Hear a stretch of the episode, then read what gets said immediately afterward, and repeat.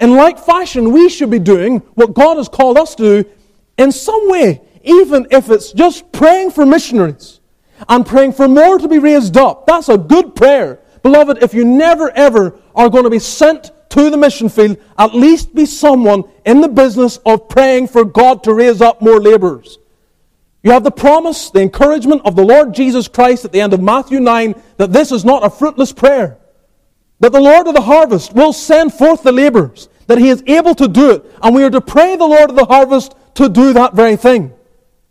That's a tremendous prayer. In fact, if it was one thing that this church was known for, that church there is known for praying for more laborers, that would be a tremendous testimony that would honor the Lord.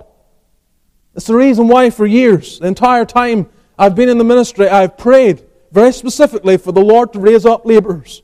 And I will continue to do so. I make it, it's deliberate every Lord's Day evening to try and remember to pray for laborers. It is not just something to say, it is the burning desire of my heart to see more laborers raised up. Enter into it, beloved.